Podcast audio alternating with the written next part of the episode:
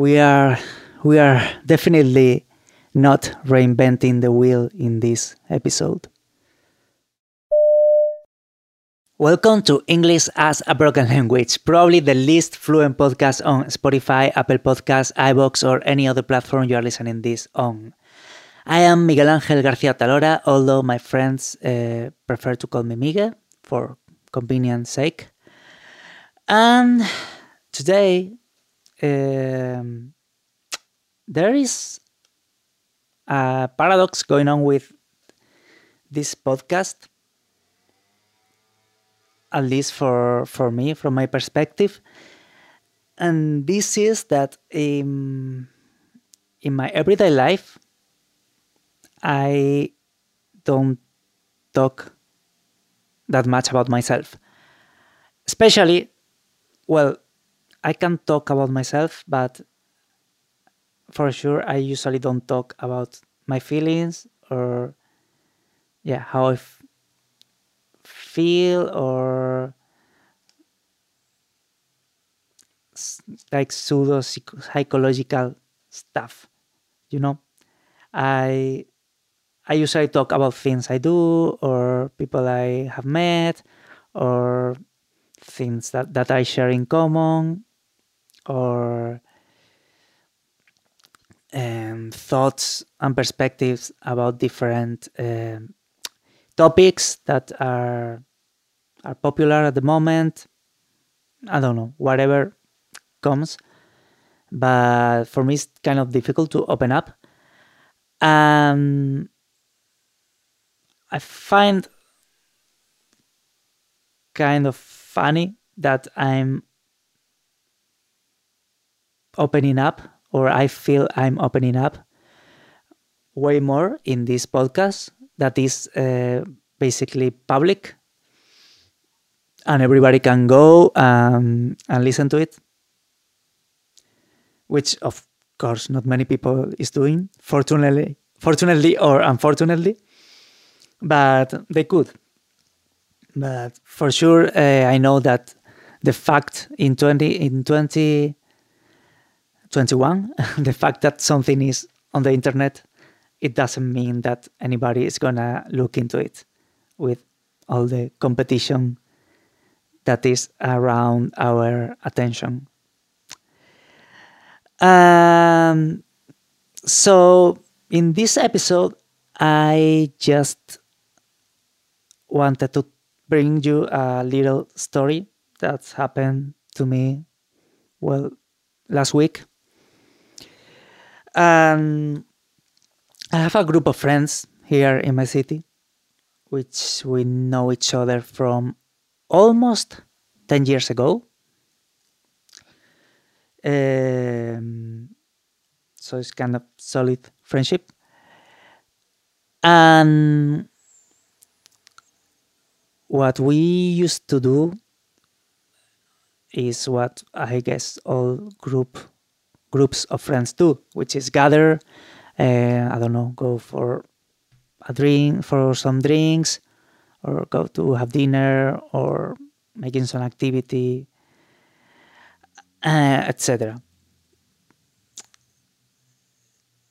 What it is, what they call like social activities, which of course uh, this twenty twenty and twenty twenty-one hasn't been really encouraged by the public authorities for good reason, I believe. Um, so. You can do you can do them, uh, some of them, not all of them, but you can still meet at houses and have some dinner in small groups and all that, but it's not encouraged, let's say. And in the last months, there have been a few times they have been gathering, and I usually manage to not go to those meetings, not because I don't want to go, because I really, I mean, my desire in a perfect world would be to go to the, to those meetings, but I know that it are marginally risky, but they are still riskier that, than meeting outside or staying home, because usually those meetings are indoors, not outdoors. And I have many people in my family have um, risky conditions for COVID. So the thing goes like this. They say the idea to meet like some particular day, and the moment they suggest it, then a process starts in my brain. Like it's like a new software, a program that I cannot shut down, that starts uh, calculating all the possible scenarios and all the things that will that can go wrong, and all the protocols that we will probably be skipping, and all the minor details that can end up with me like getting uh, COVID, and then me going to see someone in my family and infecting them, and they end up in the hospital, and you know, the full movie. Uh, these thoughts, they are really annoying, because they are going back again and again and again, spinning, spinning, spinning, spinning, spinning, spinning, spinning, spinning. And it's like a washing machine or a tumble dryer that is spinning all the time and inventing all kind of uh, crazy situations. And the reality is, at this point, I could do two things. I could talk with my friends and tell them, hey, I'm really worried because this and this and this, and I prefer not to go there. But I don't do that. Usually what I do is uh, I postpone the topic, and in the end I make up some excuse or just disappear, or yeah, usually, or make, make up some good, good excuse or bad. Sometimes I give, gave, given really, really terrible excuses. And this last time has been a little bit different because it's been like self-fulfilling prophecy, I think is the name. When something that you think is going to happen end up happening.